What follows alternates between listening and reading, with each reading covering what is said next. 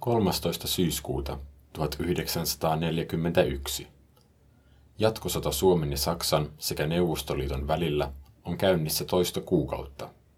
Dramaattisimmat sotatapahtumat ovat sijoittuneet Karjalan kannakselle ja Laatokan pohjoispuoliseen Karjalaan, jossa suomalaisten ripeä hyökkäys Neuvostoliittoon on edennyt yli talvisotaa edeltävien rajojen. Tämä tarina ei kuitenkaan kerro suomalaisten hyvin tuntemasta maasodan käynnistä. Sen sijaan suuntamme huomion Itämerelle. Syyskuun 13. päivän iltana lähes 100 metriä pitkä panssarialus Ilmarinen ja sen 410-henkinen miehistö suuntaavat Uuttöstä etelään. Laiva on osallistumassa harhautusoperaatioon, jonka tarkoituksena on vetää Neuvostoliiton huomio pois Saarenmaan ja Hiidenmaan valtauksen tähtäävästä maihinnoususta. Rauhallisesti sujunut matka katkeaa puoli yhdeksän aikaa illalla räjähdykseen. Alus nielee vettä, kallistuu vasemmalle ja uppoaa nopeasti. Vain seitsemässä minuutissa Ilmarinen on kadonnut pinnan alle. Sen uppoaminen vie mukanaan 271 henkeä, enemmän kuin mikään muu turma suomalaisen merenkulun historiassa. Tervetuloa historian nurkkapöytään. Minä olen Heikki Laurila. Ja minä olen Ilkka Hemmilä. Tavallisesti tässä ohjelmassa keskustelemme ajankohtaisesta historian tutkimuksesta. Tällä kertaa haluamme sen sijaan kertoa tarinan. Tarinallamme on kaksi päähenkilöä. Ensimmäinen on panssarilaiva Ilmarinen itse. Se oli suurin koskaan Suomen merivoimille rakennettu sotaalus ja Suomen laivaston lippulaiva. Kerromme merivoimien ylpeydestä ja sen 75 vuotta sitten tapahtuneesta tuhosta pimeällä Itämerellä. Tarinan toinen päähenkilö on sotaveteraani Lauri Pätäri, joka palveli Ilmarisella tuona iltana. Pätäri on toinen Ilmarisen kahdesta vielä hengissä olevasta veteraanista. Hänen kauttaan kerromme yksittäisestä sotilaasta sodan melskeissä, Ilmarisen arjesta ja aluksen kohtalonyöstä. Jakson toteuttamiseen on osallistunut myös sukelluskouluttaja Matti Anttila, joka vieraili Ilmarisen hyllyllä elokuussa 2015.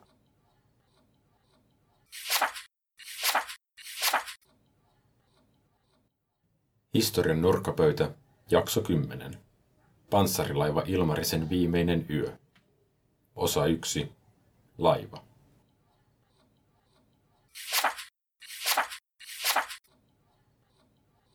Vuonna 1931 valmistunut Ilmarinen oli aikanaan Suomen laivaston ylpeys. Aluksen edeltäjät eivät olleet yhtä mairittelevia, sillä itsenäistyneen Suomen merivoimat perustui Venäjän keisarikunnalta perityneiden alusten varaan. Venäjän Itämeren laivasto jätti Suomeen joukon vanhentuneita, merikelvottomia tai suhteellisen pieniä aluksia. Niistä hyväkuntoisimmat liitettiin Suomen laivastoon. Tähän joukkoon kuuluivat muun muassa tykkiveneet Klaas Horn ja Matti Kurki.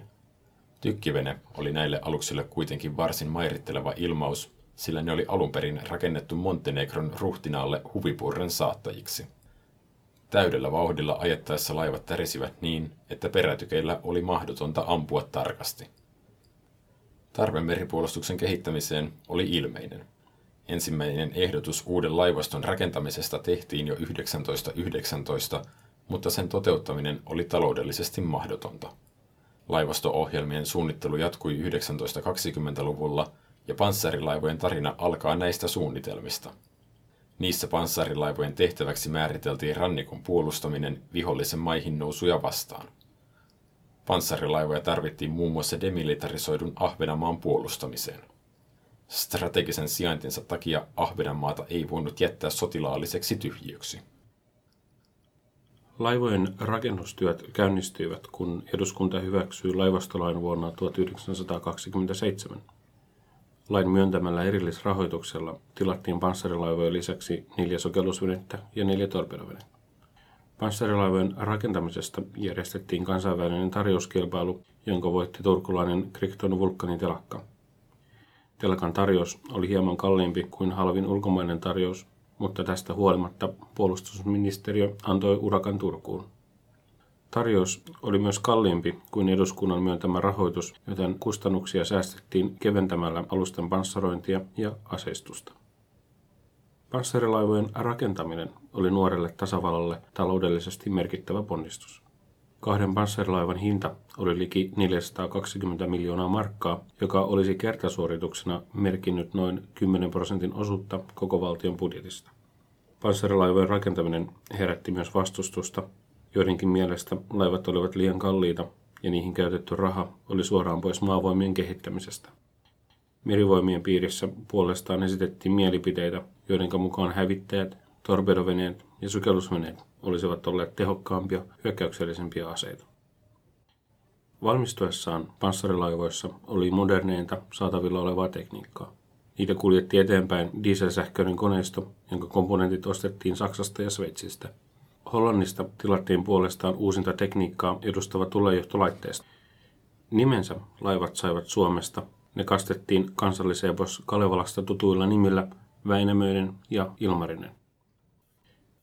Panssarilaivoista tuli lopulta 93 metriä pitkiä ja liki 17 metriä leveitä. Ilmarinen sattui olemaan kaksi senttimetriä sisaralustaan pidempi, ja se on edelleen pisin Suomen merivoimille koskaan rakennettu sota-alus. Aseistukseksi aluksiin tuli neljä kappaletta 10 tuuman tykkejä sekä kahdeksan kappaletta 105 millin tykkejä. Ilmatorjuntaa vahvistettiin vielä kevyellä konetykistöllä. Alusten panssarointi jäi kevyeksi, Kylkipanssari oli vain 55 milliä paksu. Alun perin kylkipanssarit oli mitoitettu puolet tai jopa kaksi kertaa paksummiksi, jotta ne suojaisivat laivoja venäläisten hävittäjien 130 millin tykeiltä. Alusten teknisiä ominaisuuksia selvittäneen Tauno Niklanderin mukaan 55 millin panssari oli tähän tarkoitukseen liian ohut. Aseistuksensa puolesta laivat vertautuivat suurvaltojen taistelulaivoihin tai risteilijöihin – mutta siinä missä taistelulaivat ja risteilijät oli suunniteltu operoimaan avomerellä, oli Väinämöinen ja Ilmarinen tarkoitettu rannikon puolustukseen. Ne olivat sotalaivoiksi suhteellisen hitaita, sillä niiden huippunopeus oli vain 14 solmua, vähemmän kuin odotetun vastustajan eli Neuvostoliiton aluksilla. Panssarilaivat olivatkin käytännössä saaristossa liikkuvia rannikkolinnakkeita. Sisaraluksista ensimmäinen, Väinämöinen, laskettiin veteen loppuvuodesta 1930. Ilmarisen vesille lasku suoritettiin seuraavana kesänä laivaston lippujuhlapäivänä 9. päivä heinäkuuta. Vesille laskusta muodostui näyttävä yleisötapahtuma. Turku täyttyi juhlauniformuun pukeutuneista sotilaista ja lähes kaikki merivoimien alukset olivat kokoontuneet Aurajokeen. Itse tasavallan presidentti Per Evin Svinhuvud saapui tilaisuuteen veneellä suoraan Naantalin kultarannasta. Ilmarisen kastoi tasavallan presidentin puoliso, rouva Ellen Svinhuvud, ja Ilmarisen rungon lipuessa Aurajokeen tykkivene Karjala ampui 21 kunnia laukausta. Juhlapäivän ohjelma jatkui sotilasparaatilla ja kutsuvieras päivällisellä, ja illalla laivaston merimiehille järjestettiin omat tanssiaiset. Ilmarisen vesille laskun aikoihin Lauri Pätäri oli 12-vuotias poika Luumäeltä läheltä Lappeenrantaa. Hän oli nuorempana katsellut Hakkapelitta lehdessä julkaistua kuvaa panssarilaivasta. Huomio kiinnittyi laivan keskellä kohoavaan taistelutorniin. Sen huipulla sijaitsivat päätykistön etäisyysmittain ja tulenjohdon keskustähtäin. Pätäri ihasteli kuvaa ja tokaisi toverille, että tuonnehan me vielä joskus mennään. Talvisodan sytyttyä Pätäri määrättiin vartiomieheksi Taavetin rautatieasemalle. Varsinaisen varusmiespalveluksen hän astui sodan vielä jatkuessa kevättalvella 1940. Palveluspaikka vaihtui venäläispommitusten ja määräysten mukaan. Kohtaaminen Ilmarisen kanssa tapahtui kesällä, kun hän päätyi yllättäen laivastoon.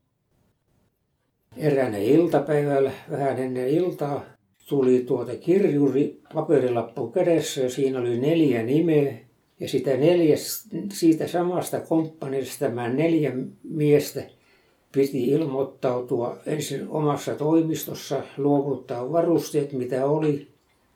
Ja siellä oli sitten kasattu, siellä oli ehkä meitä sitten jo 450 miestä ja marssittiin Lappeenrannan asemalle, noustiin junaa ja seuraava aamuna oltiin Helsingin asemalla. Ja siellä oli sitten laivaston upseeri, mitä vastasi. Ja siinä vaiheessa, missä tuli laivaston henkilökuntaa. Pätärille ei missään vaiheessa valjennut, miksi juuri hänet oli valittu laivastoon. Helsingissä Pätäri vietti noin viikon ja heinäkuun kymmenentenä päivänä hän sai siirron Turun laivastoasemalle, panssarilaiva Ilmariselle. Pätäri oli tuolloin 21-vuotias alikersantti. Sisämaan kasvatille panssarialus oli uusi ja ihmeellinen ilmestys. No, tietysti henkilö, joka ei ole oikeastaan paljon isompaa nähnyt kuin soutu veneen, niin kaikkihan oli ihan ihmeellistä, kun Liisa, Liisa ihmemaassa. Panssarilaiva melkein 100 metriä pitkä, täynnä kapeita käytäviä, sokkeloita, panssariovia suljettiin kuudella kammella kiinni, vedenpitäviä ovia ja kaikki ennen kuin tähän perehtyi, niin siellä laivassa eksyi monta monta kertaa ennen kuin tuota oppi taas, mihin piti mennä ja mistä itsensä löyti. Elämä panssarialuksella alkoi laivakoulutuksella. Uudet tulokkaat perehdytettiin aluksen ominaisuuksiin ja tilajärjestelyihin. Laivan miehistö oli jaettu divisiooniin. Kansidivisioona vastasi kansitöistä, konedivisioona kulkukoneistosta ja talousdivisioona huollosta. Pätäri määrättiin tykkidivisioonan ykkösjaokseen, eli laivan keulimmaiseen 105 millin tykkipatteriin. Asemapaikan määräydyttyä käynnistyi aselajikohtainen koulutus. Ja siitä sitten alkoi varsinainen peruskoulutus sen toimintaan ja sen käyttöön. Ja lähdettiin ihan alkeista sen tykin kalustosta, toiminnasta ja miten sitä käytetään. Ja sehän kesti sitten viikkotolkulla, että tämmöinen koulutus, että se meni jokaisen kalloon, että mitä sillä tehdään. Pätärin miehittämä tykkiasema koostui kahdesta 105 millin tykistä ja niitä suojaavasta panssarikilvestä. Laivan suunnitteluvaiheessa tykkien tehtäväksi oli määritelty ensisijaisesti pintamaalien torjunta, eli niillä oli tarkoitus pysäyttää panssarilaivoja vastaan hyökkäävät moottoritorpeedoveneet. Pintamaaleja vastaan tykkejä ei sodassa käytetty kertaakaan ja niiden ainoaksi tehtäväksi jäi ilmatorjunta. Tähän ne soveltuivat erinomaisesti, sillä niiden suurin korotuskulma oli peräti 85 astetta, eli niillä saattoi ampua lähes suoraan ylöspäin. Sotalaivat olivat hyvin hierarkisia yhteisöjä. Komentosuhteet olivat selvät ja jokaisella miehellä oli paikkansa ja tehtävänsä laivan organisaatiossa. Vanhan sanonnan mukaan laivan päällikkö oli aluksellaan heti Jumalasta seuraava ja hänen valtansa ja vastuunsa oli lähes rajaton. Laivan päällikön ja muun miehistön suhde saattoi olla etäinen. Tästä on hyvä esimerkki Suomen Joutsenin pitkäaikainen päällikkö Jon Konkola. Konkola puhutteli miehistöään hyvin harvoin suoraan eikä aina viihtynyt muiden upseerienkaan seurassa. Hän olikin englantilaisen perinteen kasvatti Iso-Britannian kauppa-aluksilla ja laivastossa upseerit, kun eivät saaneet käyttäytyä liian tuttavallisesti miehistön kanssa. Suomalaisilla panssarilaivoilla tunnelma oli kuitenkin vapaampaa. Sotakirjeenvaihtaja Viljo Heinämiehen mukaan Ilmarisen messissä tunnelma oli tuttavallisen toverillista, eikä se noudattanut jäykkiä muodollisuuksia. Myös Lauri Pätäri on tätä mieltä se oli todella semmoista sanotaan suhtu vapaata ollakseen nyt sotalaiva. Ja kun siellä ihmiseksi oli, niin siellä oli ihan, siellä jopa viihty. Kouluttajat, niin upseerit kuin aliupseeritkin, niin olivat hyvin asiallisia. Oliko se nyt ehkä yhdeksää astikka, kun tuli siis esimiehen upseeria kannellakin vastaan, niin piti tervehtiä. Mutta sen jälkeen niistä ei tarvinnut välittää yhtään mitään, että ne oli sitä samaa samaa porukkaa sitten. Pätäri antoi yhden esimerkin siitä, kuinka vahva mehenki laivalla vallitsi. Sitten oli, oli tämä jatkosota jo syttynyt ja, ja siellä oli sitten yksi värvätty mies, joka nyt ei ollut mikään ruudinkeksiä. Minä en tiedä mikä se tapahtuma oli, mutta minä ihan siis sattumalta kuulin, kun se, se oli luutnantti ja kertoi tälle kapteeniluutnantille, että tuota, se hämäläinen oli Jermu mies, mutta kyllä minä sen karsin. Puhevika oli hänellä. Ja juoksutti kansirakenteen ympäri. Ja tämä kapsumuutti sanoi, että kuulepas, me ollaan sodassa. Me ollaan samassa veneessä. Meidän pitää olla välilöissä alaisten kanssa. Yksi Pätärin mieleen jääneistä palvelustovereista oli kansiosaston sotilasmestari Johan Schütten. Schüttenin jäntevä ja keskimittainen olemus muistutti vanhan ajan merikarhua. Hän oli ahkera ja työteliäs mies, joka johti kansiosaston toimintaa ison talon isännän ottein. Miehistön keskinäisestä kissanhännän vedosta kertoo Schüttenin tapa aloittaa laivan kannen pesu keulakannelta juuri silloin, kun muu miehistö makasi kannella ottamassa aurinkoa. Vastavuoroisesti Schütten sai kerran maistaa omaa lääkettään, kun messipalvelija kantoi kansimestarin vuodenvaatteet ja tossut kannelle tuulettumaan. Tietämättä tossujen alkuperää, kujeleva kansimestari laski siivouksen aikana omat tossunsa täyteen vettä. Pätäri majoitettiin Ilmarisen skanssiin numero seitsemän. Hän jakoi sen parinkymmenen muun merisotilaan kanssa. Makupaikkoinaan heillä oli riippumatot ja omien tavaroidensa säilyttämiseen lukolliset kaapit. Vapaa-aikana laivalla luettiin ja alukselle tuodut sanomalehdet kiersivät kädestä käteen. Myös musiikki kuului vapaa-aikaan. Pätäri muistelee, että laivalla laulettiin merimieslauluja. Päivärytmiä määrittivät koulutukset, vahtipalvelu sekä erilaiset ylläpito- ja kunnossapitotyöt. Vaikka välirauhan aikana Suomi elikin poikkeustilassa, se ei erikseen korostunut laivalla.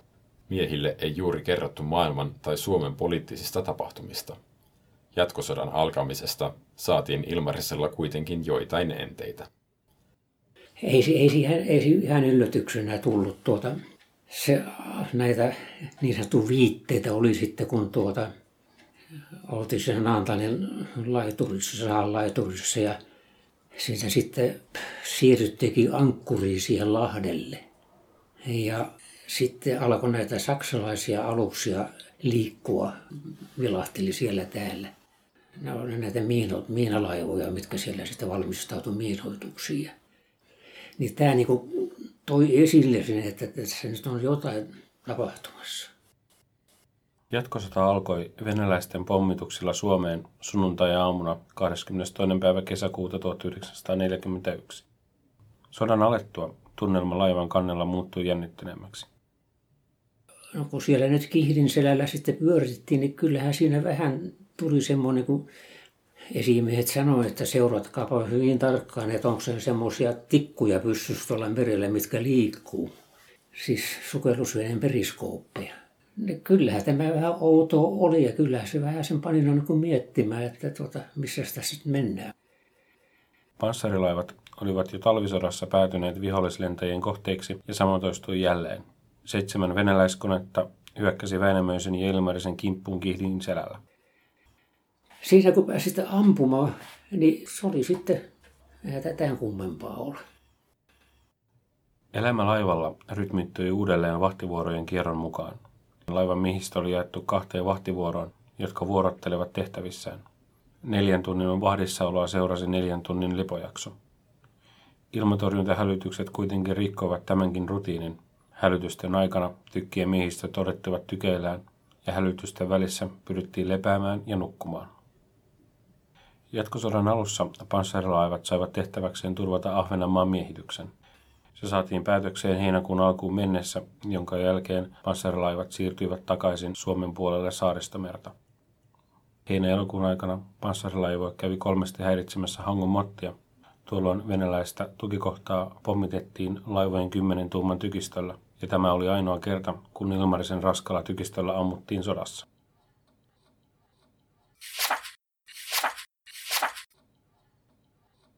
Osa 2. Miina.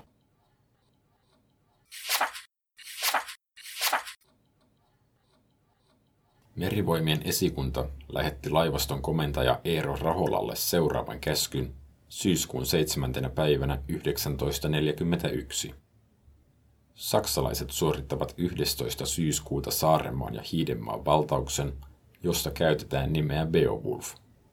Tämän sotatoimen yhteydessä tulee teidän valmistautua vihollisen harhauttamiseksi, keskittämään käytettävissä olevia aluksia uutteen suuntaan – ja käyttämään panssarilaivoja Penkshiren suuntaan mahdollisesti pyrkivien vihollisvoimien hajoittamiseksi ja estämiseksi pääsemään sinne. Käskyssä mainitusta spesifistä päivästä huolimatta saarten valtaus oli kuukausien mittainen operaatio.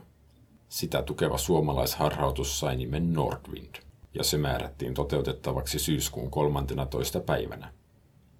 Panssarilaivat lähtivät ankkuripaikaltaan Aattun saaren luota aamulla kello 10.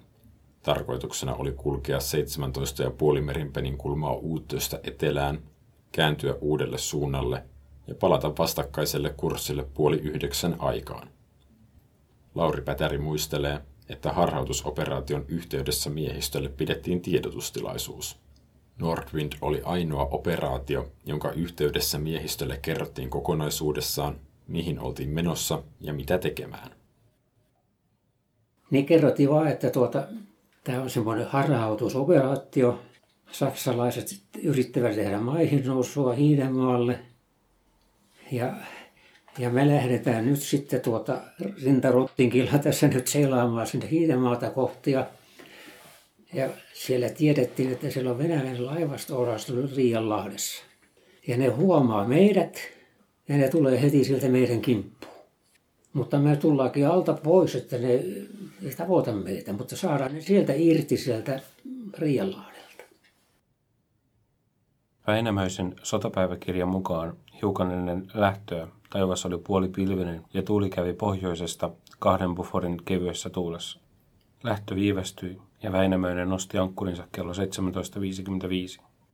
Osaston kärjessä kulkivat panssarilaivat neljän vartiomoottoriveneen saattamina. Vartiomoottoriveneet, tai vemmat kuten niitä kutsuttiin, olivat puurakenteisia partioveneitä, jotka oli alun perin rakennettu merivartiostolle pirtutrokarien metsästykseen.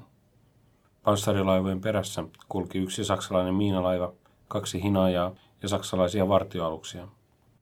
Osaston perää piti kolme suomalaista alusta, jotka oli sota-aikana otettu merivoimien käyttöön.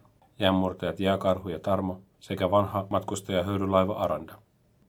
Väinämöinen ja Ilmarinen olivat osaston ainoat varsinaiset taistelualukset. Melko pian uuttoista lähdön jälkeen laivoilla soitettiin taisteluhälytys ja miehistö hajaantui asemapaikoilleen. Ja kun ei nyt sitten ollut niin odotettavissa, että on nyt mitään välitöntä taistelutapahtumaa, niin sitä järjestettiin niin, että tuota, esimerkiksi tätä Jaos ykköseltä, niin meitä oli kaksi miestä sen kymmentuumaisen tykkytornin katolla tähystämässä. Siis jatkuvasti seurattiin, mitä horisontissa tapahtuu. Ja tätä kesti sitten, sanotaan nyt kahdeksan aikana tuota, tulin sieltä, sitä vapaudun siitä ja sitä kutsuttiin semmoiseksi ammuseteiseksi sitten, joka on se jaoksen takana, josta menee sitten tuota hissikuilut ammussäiliöihin. Ja siinä oli semmoinen työkalulaatikko ja minä istun sen päälle siihen sitten, kun ei sitten muuta ollut niin kuin tapahtumassa. Siinä oli laiva hiljaa, keilu oma moottori jyminä ja aina laivassa ääniä on. Ja no siinähän melkein uni tuli ja siinä puolella torkoksissa sitten istun. Ja... Pätärin tähystäessä tykkitornin päällä laivan kannella ihmeteltiin paravaanien eli suojaraivainten toimintaa. Paravaanien tehtävänä oli suojella alusta lähellä vedenpintaa kelluvilta miinoilta – Järjestelmään kuului kaksi uimuria, jotka laskettiin laivan keulasta aluksen molemmin puolin. Uimuri ohjautui poispäin laivan rungosta ja levitti laivan suojaksi miinojen ankkurivaijereita kalastelevan vaijerin. Uimurijärjestelmä katkaisi ankkurivaijerin, jonka jälkeen miina nousi pintaan turvallisella etäisyydellä laivasta. Täysin riskitöntä paravaanin käyttö ei kuitenkaan ollut, Ennen sotia tehdyissä kokeissa oli havaittu, että miinat saattoivat takertua paravaaniin ja ajautua laivan perän alle. Ilmarisen oikeanpuoleinen paravaani ei toiminut suunnitellulla tavalla. Uimuri ei aluksi asettunut oikeaan asentoonsa ja se jouduttiin nostamaan kahdesti laivan kannelle.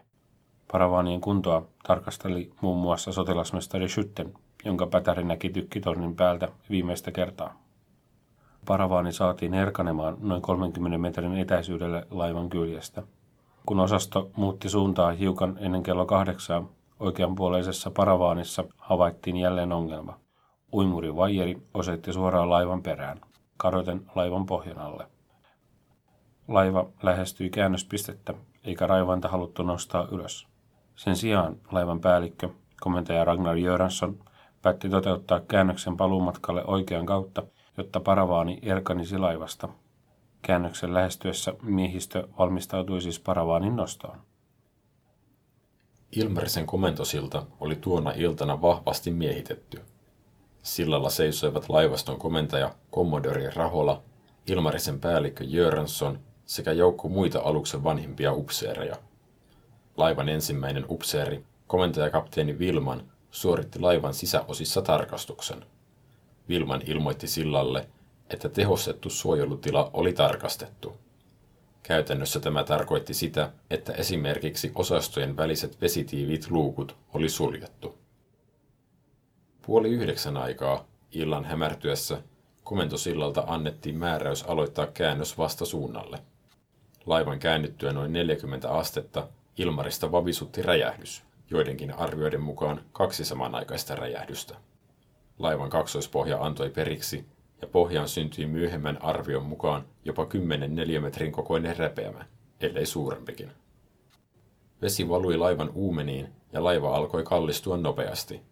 Laiva oli jaettu vesitiiviisiin osastoihin, mutta todennäköisesti räjähdys oli murtanut aukon useampaan osastoon. Ikävä kyllä osastot oli suunniteltu niin, ettei laivaan virrannut vesi levinnyt tasaisesti koko aluksen leveydeltä. Sisävirrannut vesi jäi laivan kyljelle, mikä aiheutti kallistumisen vasemmalle. Ilmarisella oli varsin rajallisesti varauduttu onnettomuustilanteeseen. Pelastusveneitä alukselle ei oltu hankittu, sillä kaikille miehistön jäsenille ei olisi riittänyt paikkoja niihin. Aluksella oli vain muutama vene edustus, kuljetus ja pelastustöitä varten.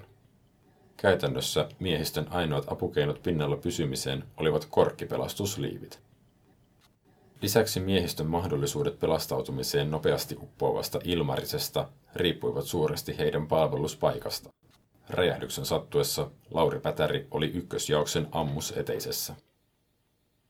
No, minä siitä pomppasin sitten pystyyn ja, ja laiva alkaa mennä no niin kuin epämukavaan asentoon, kallistuu ja kallistuu kaiken aikaa. Ja, ja siinä on sitten se, se, se niin se sanottu se panssariovi, mikä tavallisesti on kuudella semmoisella salvalla kiinni, mutta se oli yhdellä salvalla pikkasen vaan siinä, että se pysyi se ovi kiinni siinä. Ja, ja siellä oli niin kova ilmanpaine siellä sisällä, että se ei meinannut millään lähteä se salva auki. Kun se sitten lähti auki, niin mun edellä oli sitten yksi mies, niin hän lähti, hyppäsi sitä korkean kynnyksen yli oikealle ja se oli viimeinen näky, mitä hänestä sitten näin. No sitten tämä Vallinin Esko, joka nyt Porissa on, mitä kaksi nyt sitten vielä on jäljellä, niin hän oli samalla tykillä ja hän oli tuota sisäkautta meni pääkannelle. Ja sitä kautta sitten sinne, ja kun laiva kaatui, niin siinä ei ollut mitään, oli mentävä sitä, mitä tapahtui. Siinä ei passannut pyristellä eikä ollut aikaa mitään. Ja, ja minä pääsin sitten, kun laiva oli kyljellään, niin sen kansinrakenteen päälle polvillinen siihen sitten ja tuota. Ja huomaan, että mulla on kurkkiliivin naru kädessä, jota mä en muista, että minä olen sen ottanut, kun se oli se liivi minun sinne mun vieressä. Ja siinä huomaa, että pitäisi saada nyt tämä liivi tänne oikeaan paikkaan. Ja sen aikaiset korkkiliivit. Siinä oli monta korkkipalaa ja monta taskua ja pitkät pitkät nauhat nyt ennen kuin semmoisen saa tuonne pään ylittä ja sitoa niitä nauhoja, no siinähän menee iäisyys. Niin mä sain sen sen verran, että sain sen heitettyä, että se sitten niskalla päällä paino sitä, että se pysyi siellä. Ja samanaikaisesti laiva meni sitten alessuun. Ja mulla oli sitten niska paino sitä ja toisella kädellä sitten ui. Ja Vallinen ja oli saman laivan alla samanaikaisesti kaksi kavereita, niin samat, samat tuota jäljet tehty. Ja, ja hän sitten pelastui omalla tavallaan sieltä sitten. Ja, ja sitten tuli semmoinen tunne, että niin kuin olisi pinnalla. Ja, ja todella oli, sitten oli alassu oleva laiva siinä ihan vieressä, niin kuin talon seinä. Ja, ja siitä mä lähdin sitten pyrkimään pois sillä lailla, että se korkkiliivi oli tuossa toisella kädellä. Laivaston komentaja Rahola kirjoitti vuosia myöhemmin kansataistelijalehdessä, ettei laivalle missään vaiheessa syntynyt paniikkia. Toisenlaisiakin mielipiteitä löytyy. Pian onnettomuuden jälkeen TK-kirjeenvaihtaja Orva Kärkönen haastatteli viestikersantti Vienolaa, jonka mukaan räjähdystä seurasi sekasorto.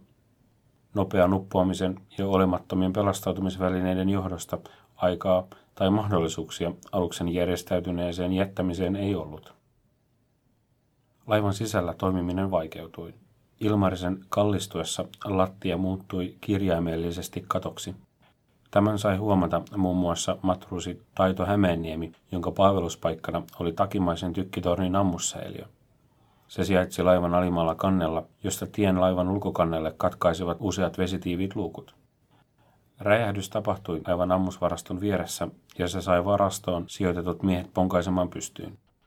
Laivan kallistuessa Hämeenniemi sai asetettua tikkaat varaston katossa olevalle luukulle, jonka kautta hän pääsi kantaa ylempänä sijainneelle upseeriosastolle.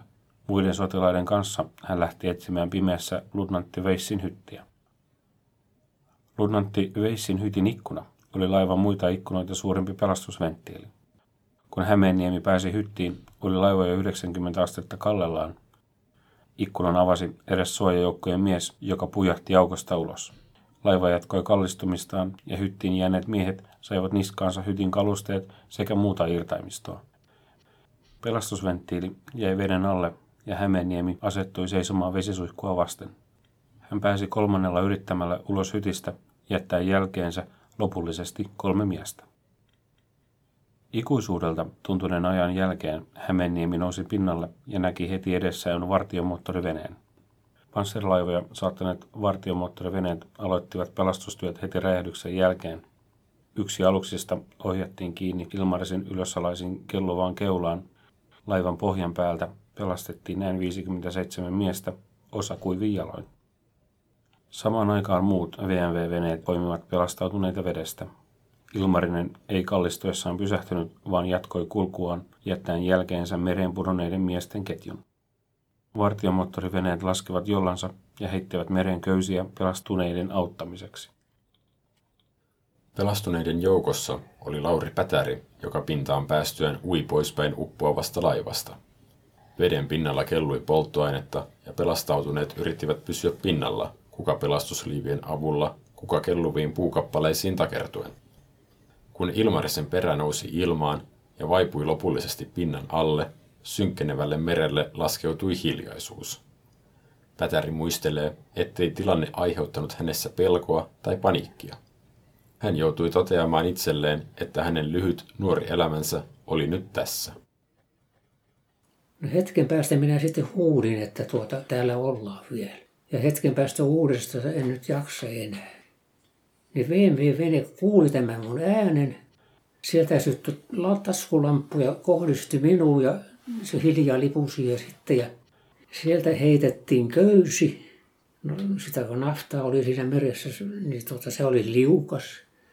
Mä sain sen kiinni, ne lähti vetämään, mutta eihän se pysynyt siinä ja ne heitti sen uudestaan ja minä sain sen sitten niin kuin muutaman kerran ympäri tähän käden ja, ja sitten se piti ja sitten sillä lailla ne veti sen siitä ihan siellä laivan viereen ja kaksi miestä sitten otti harteista kiinni ja sitä mukaan nostivat sinne kannelle. Väsynyt ja voimaton pätäri kannettiin vartiomoottoriveneen messiin, jossa hän päätyi arpovaltaiseen seuraan. Siellä oli rannikolaivasta komentaja, kommodori, kommodori Rahola, Ilmarisen päällikkö, komentaja Jörensson, Ilmarisen ensimmäinen upseeri, komentaja Kapni Vilman, tykkijaoston päällikkö, kersantti Myllyberg. Ja sitten yksi matruus, jota minä en muista, kuka se oli. Hyttiin tuotiin vielä lämmikkeitä märät vaatteet pois ja sieltä sitten se veden miehet, miehistö toi mulle tämmöisen filtin, mihin minä sitten kääriytyn ja, ja oksensin niin mahdottomasti sinne ja se Rahola sanoi, että anna mennä sinne, kyllä se joku sieltä horri.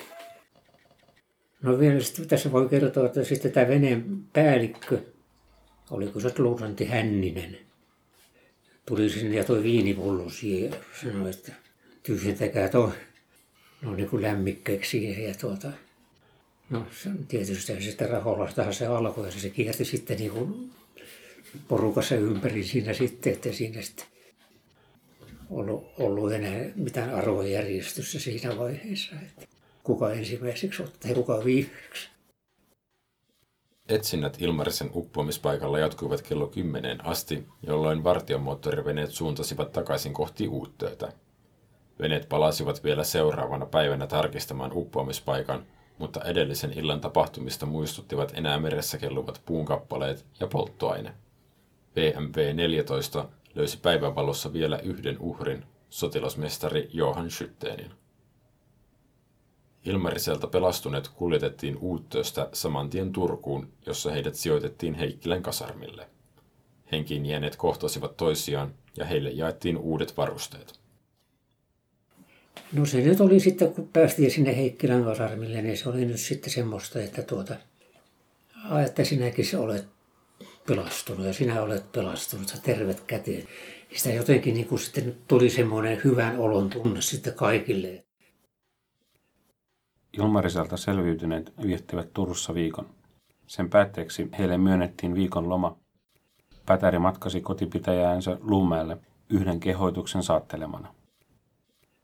Ei sitä nyt suoraan sanottu, että tuota, olkaa hiljaa, mutta annettiin ymmärtää, että ei nyt tarvitsisi niin ihan kaikkea puhua, mitä tiedätte. Laivan uppoamisesta ei heti tapahtuman yhteydessä kerrottu julkisuuteen, sillä Saarenmaan ja Hiidenmaan valtaus oli yhä käynnissä. Lisäksi päämajassa ei nähty tarvetta antaa tunnustusta puna-armeijalle, joka ei vielä itse ollut kommentoinut laivan uppoamista. Sen suurista huolimatta huhuja tapahtuneesta alkoi liikkua hyvin nopeasti niin sotilaiden kuin siviilienkin keskuudessa. Huhut saavuttivat myös Luumeen pitäjän ennen Pätäriä, joka kotikuntaansa saavuttuaan kävi säännösten mukaisesti ilmoittautumassa paikalliseen esikuntaan. Ja siellä paikallinen esikunta sitten, mihin menin ilmoittautumaan, tavallaan lomalle menien pitää aina ilmoittautua jossain. Ja tuota, menin sitten ilmoittautumaan sinne ja tuota, se henkilö minä sen kyllä ulkomuodolta tunsin ja tiesin, kuka se on, mutta tuota, se oli vähän semmoinen vakavan näköinen siinä, kun se lomaturisti tai sitä allekirjoitti. No mä lähdin pois sieltä sitten ja tuota, pääsin ulo, pihalle että ulos sieltä, niin se tulee kovalla vauhdilla mun perään ja sanoi, että tuota, kuule, onko se huhuissa mitä perää, mitä täällä liikkuu?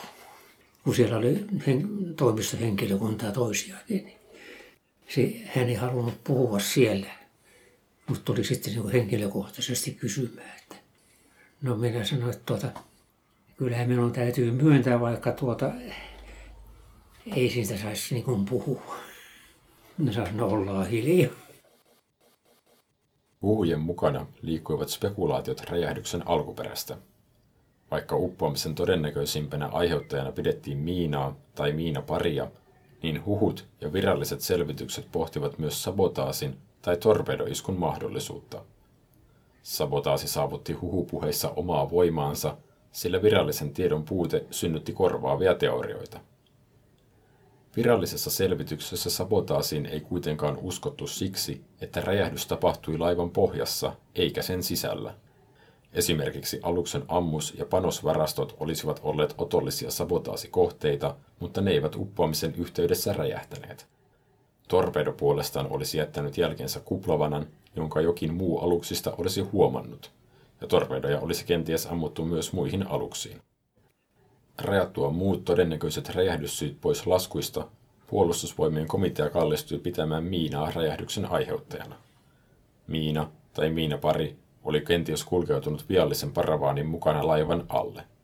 Aluksen kääntyessä miina kosketti aluksen pohjaa tuhoisin seurauksen.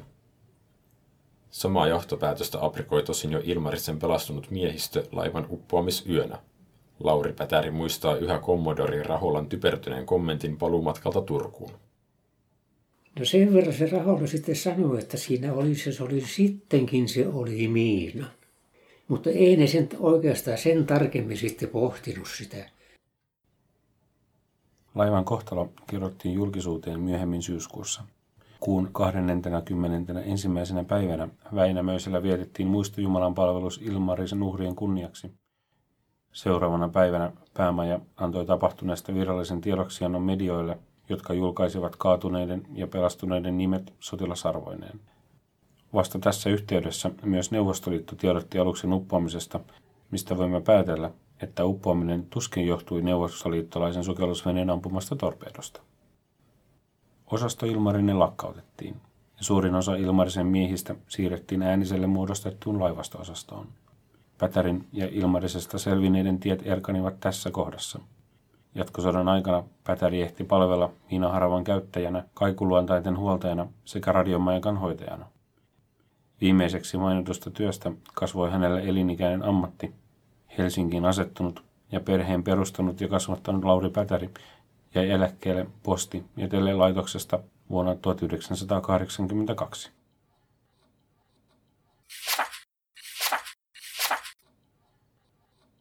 Osa 3. Hylky.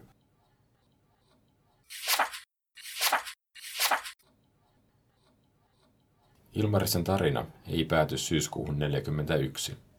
Panssarilaivu liittyi lukemattomien alusten seuraan, jotka ovat vuosisatojen saatossa päätyneet Itämeren pohjaan. Eri valtioiden nimissä kulkeneet, eri syistä purjehtineet ja eri syistä uponneet laivat ovat aikakapseleita historiaan. Ne voivat tarjota tietoa paitsi laivan omasta kohtalosta, myös merenkulun menneisyydestä ja yleisestä historiasta. Sen takia niille tehdään usein tutkimusretkiä. Ilmarisen hylky sai levätä rauhassa Itämeren pohjassa vuosikymmeniä. Aluksen tarkasta uppoamispaikasta oli vain arvioita, sillä toisen maailmansodan aikaisella teknologialla paikkaa ei voinut merkitä muistiin, eikä aluksen kulkeutumisesta veden alla uppoamisen jälkeen ollut tietoa. Riittävän tiedon ja teknologian puuttuessa pyrkimykset hyllyn löytämiseksi jäivät laihoiksi. Kun uppoamisen 50-vuotispäivä alkoi lähestyä 1980-luvun lopulla, alus päätettiin lopulta löytää. Merivoimien, Saaristomeren merivartioston, vesi- ja ympäristöhallituksen sekä Yleisradion yhteinen kolmen vuoden etsintä tuotti tulosta elokuussa 1990. Kaikuluotain ja sukellusrobotti kuvasivat hylyn 60 kilometriä uuttosta etelään. Alus makasi kallellaan merenpohjassa ylösalaisin kääntyneenä. Ilmarisen hyllyllä sukellettiin tarkempia tutkimuksia varten seuraavana keväänä sukellusolosuhteiden parannuttua. Pienessukellusveneillä tehdyillä tutkimuksilla huomattiin esimerkiksi, että aluksen perä oli notkahtanut räjähdyksen voimasta. Itse räjähdysalue ei kuitenkaan ollut nähtävissä. Uppoamispaikalla peruskallio on noin 100 metrin syvyydessä, mutta sitä peittää 20 metrinen sedimenttikerros. Ilmarina makaa siis 80 metrin syvyydessä, mutta noin puolet aluksesta, mukaan lukien korkea taistelutorni ja laivan koko perä, on vajannut savenpeittoon. Laivan kannella räjähdyspaikan yläpuolella sijainneet tykit ja aluksen takimainen tulejohtotorni löytyivät irronneina parin sadan metrin päässä itse aluksesta. Uppoamisen synnyttämä tavara vana kattoi noin kilometrin kokoisen alueen. Sukellusten yhteydessä aluksella vieraili kuusi onnettomuudessa pelastautunutta veteraania. Lauri Pätäri ei ollut heidän joukossaan, mutta hän on kuitenkin seurannut aluksen löytämiseen ja valokuvaamiseen liittyviä vaiheita suurella mielenkiinnolla. Oh, joo. Ensinnäkin mä olen yleensä kerännyt kaiken kirjallisuuden, jos voisin sanoa, aika hyvä kokoelma. Niitä on laivaston historiasta alkaen ja tuota, ja sitten mitä minä olen saanut näitä videoita tuttavilta ja ystäviltä, niin kyllä, kyllä ne kaikki tallennettu on ja tuota, kyllä ne tuolla tallessa on. Vuoden 1991 sukellusten aikana hylky kuvattiin ja päätettiin jättää koskemattomaksi. Ilmarinen jäi merenpohjaan lähes neljännes vuosisadan ajaksi. Seuraava vierailu aluksella tehtiin vasta 2015. Tällä kertaa asialla oli seitsemänhenkinen sukellusharrastajien ryhmä. Yksi ryhmän jäsenistä oli sukelluskouluttaja Matti Anttila, jonka mukaan idea aluksella vierailusta syntyi uteliaisuudesta ja kunnioituksesta Suomen laivaston entistä lippulaivaa kohtaan. Sitten on kehittynyt tämmöinen tietty kiinnostus näitä hylkyjä kohtaan, että niillä on niin oma tarinansa. Mitä tulee Ilmariseen taas, niin sehän on Suomen lippulaiva, entinen lippulaiva ja Suomessa kaikkien aikojen suurin sota-alus koskaan. Ja siinä on suurimmat tykit, mitä koskaan on ollut. Mutta siitä oli 25 vuotta, kun siellä oli sukellettu edellisen kerran. Ja silloinkin sukellus veneellä ja robotilla. Tiedettiin Ilmarista vaan se, että se on siellä vähän väärinpäin, vähän viinossa pohjassa. Ja siitä oli tietysti vähän kuvaa, mutta 25 vuotta vanhaa kuvaa olemassa. Miettiin, että voitaisiinko ottaa vähän parempaa kuvaa, tehdä sitä 3D-malli samalla ja antaa se 3D-malli yleiseen tietoon kaikille. Sitten tämä lähti. Sukellusta suunniteltiin puolen vuoden ajan ja saman verran kesti saada sukelluslupa merivoimilta. Sukelluslupa ja sijainti saatiin merivoimilta ryhmän aikaisempiin näyttöihin perustuen. Ilman tarkkaa sijaintia merelle ei Anttilan mukaan olisi ollut asiaa. 1990-luvun alussa ennen GBS-aikaa tehdyn sijainnin tarkkuus heitti joitain kymmeniä metrejä, minkä vuoksi hylyn paikantaminen kohteessa kesti muutaman tunnin. Ryhmä lähti liikkeelle elokuussa 2015 ja se oli varannut aikaa sukelluksille kahdeksan vuorokautta. Toisin kuin 1990-luvun tutkijat, sukeltajat olivat liikkeellä ilman sukellusvenettä. Koska kukin sukeltaja oli omien varusteidensa varassa, asianmukainen laskeutuminen pohjaan ja nousu pintaan kestivät oman aikansa. Itse hyllyllä jäi aikaa toimia vain 20 minuuttia sukellusta kohden. Sukelluksen onnistuminen vaati siis perusteellista suunnittelua. Se on itse asiassa niin hienoa katsoa, että kun se niin kuin hylky näkyy sitä niin laskeutumisköylältä siinä sen lampun kajossa ekaa kertaa, niin kaikki tiimit hajaantuu ennätysopettuihin suuntiin siitä. Tekee sellaisia syvyysmittauksia, ottaa kuvia vaikka omasta syvyysmittauksesta, niin tekee ihan niin kuin lehtiölle, kirjoituslehtiölle, eli tämmöinen karhennettu muovinpala lyykynä toimii veren alla ihan mainiosti. Tekee muistiinpanoja siitä, sitten kaikki yhteen yhdessä pintaan. Sitten käytiin välittömästi läpi tulokset, kuvia muistetaan ne hyvin siitä, siirretään ne CAD-malliin, korjataan vähän laivan asentoa CAD-mallia ja tehdään suunnitelma seuraavan päivän sukellukselle. Sukeltajien ottamat valo- ja videokuvat levisivät medioiden välityksellä, mikä osoittaa, että kiinnostus alusta kohtaan elää edelleen. Sukeltajat itse suhtautuivat Ilmariseen kunnioittavasti. He tiedostivat, että kyseessä on hautapaikka, ja ennen ensimmäistä sukellusta tukialuksen kannella vietettiin hiljainen hetki uppoamisessa menehtyneiden muistolla. Lisäksi Ilmarisen koskemattomuutta kunnioitettiin periaatteellisista syistä. Anttila on varsin tietoinen, että hylkyrasvat ja epäammattimaiset sukeltajat vievät hylyltä irtainta omaisuutta, mikä on myös osasyy sille, ettei hylyn tarkkaa sijaintia ole kerrottu julkisuuteen. Ja me bongattiinkin yksi pelasrengas siellä. Niin se oli täysin mudan peitossa, siis täysin niin kuin rengas itsessään, mutta semmoinen, voisi sanoa kolmen millin niin kuin muta kerros siinä. Semmoista silttiä vuosikymmenten aikana tullut siihen.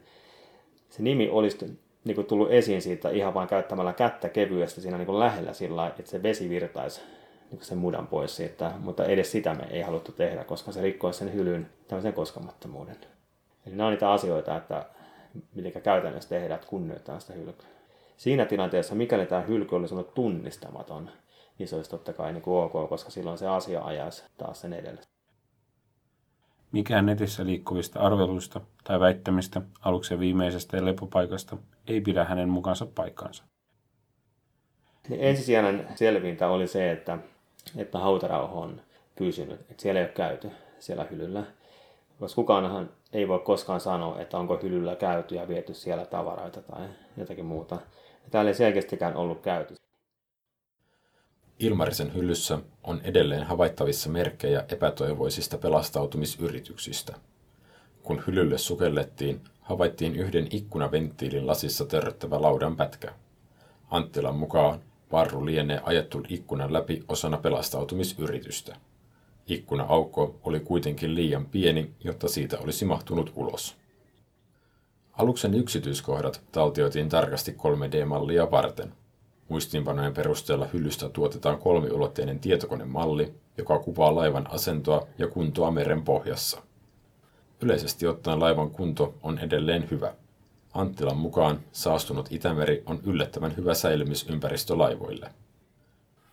Sen takia sukellusympäristö on aidosti hyvä kyllä Itämerellä, koska tämä on vähän suolainen, eikä laivan mato ei elä täällä.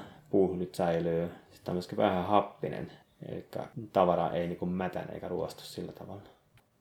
Näkyvyys on paljon huonompi kuin Välimerellä tai Karibialla tai Suomen järvissä. Mutta joskus se on hyvä, koska meillä on siellä aivan loistava vedenalainen sää niin sanotusti. Eli siellä oli, ehkä näkyvyys oli yli 20 metriä meidän lampujen valossa. Siellä oli yhtään virtausta eikä yhtään planktonia. Sukellukset lopetettiin kahden päivän jälkeen, sillä huonontuneet sääolosuhteet vaaransivat jatkosukellukset. Anttilan mukaan ryhmällä oli onnea. Oli olemassa mahdollisuus, että koko kesän ei olisi mahtunut yhteen turvallista sukelluspäivää merenkäynnin takia. Ylimääräiset sukelluspäivät eivät olisi tosin auttaneet dokumentoimaan uppoamisen kannalta olennaista räjähdyskohtaa. Räjähdysaukon päällä on metreittäin pohjasedimenttiä, eikä siihen voi päästä käsiksi ilman sedimentin koneellista poistamista. Koska Ilmarinen on hautapaikka, on hyvin epätodennäköistä, että aukko kaivettaisiin esiin. Vaikuttaa siltä, että jotkin Ilmarisen kohtaloon vaikuttaneet asiat jäävät Itämeren kätköihin.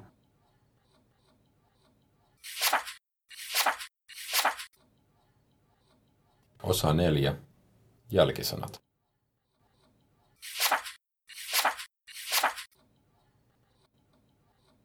Toinen maailmansota oli yksi merkittävimmistä konflikteista ihmiskunnan historiassa.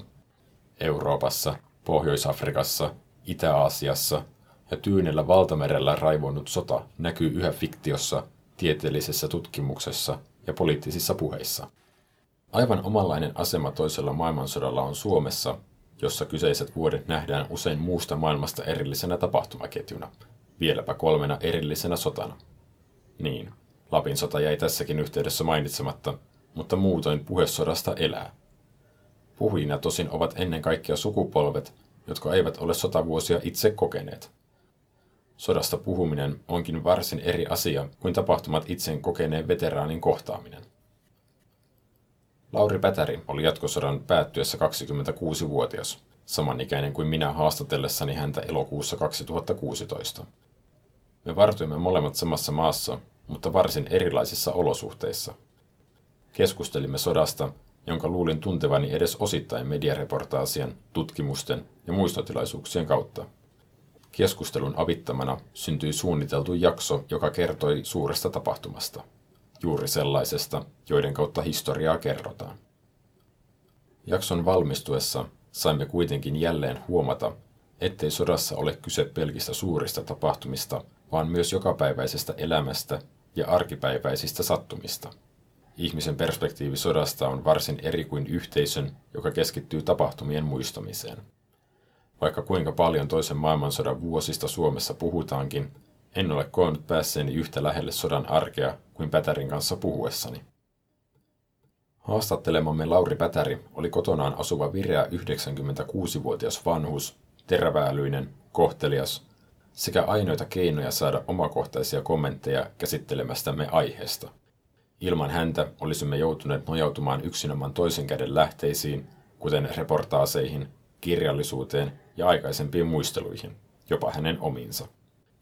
Ne ovat toki ansiokkaita, mutta niiden varjoon jää se, että historian todellisuuksia on yhtä paljon kuin muistelijoita tai muistelukertoja.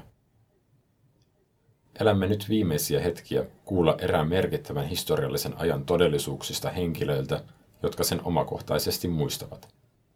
Toivottavasti hyödynnämme tuon tilaisuuden. Tämä oli historian nurkkapöydän erikoisjakso Pansserilaiva Ilmarisen viimeinen yö. Kiitämme toteutusavusta veteraani Lauri Pätäriä ja sukelluskouluttaja Matti Anttilaa. Heidän haastattelujensa lisäksi jakso perustuu alusten sotapäiväkirjoihin sekä Tauno Niklanderin, Vilho Heinämiehen ja Eino Penttilän kirjoihin Suomen panssarilaivoista. Apua jakson toteuttamiseen on antanut Forum Marinomin tutkija Mikko Meronen. Kiitos liittymisestä seuraamme. Jatkamme tavallisen ohjelmistomme parissa jälleen kahden viikon kuluttua.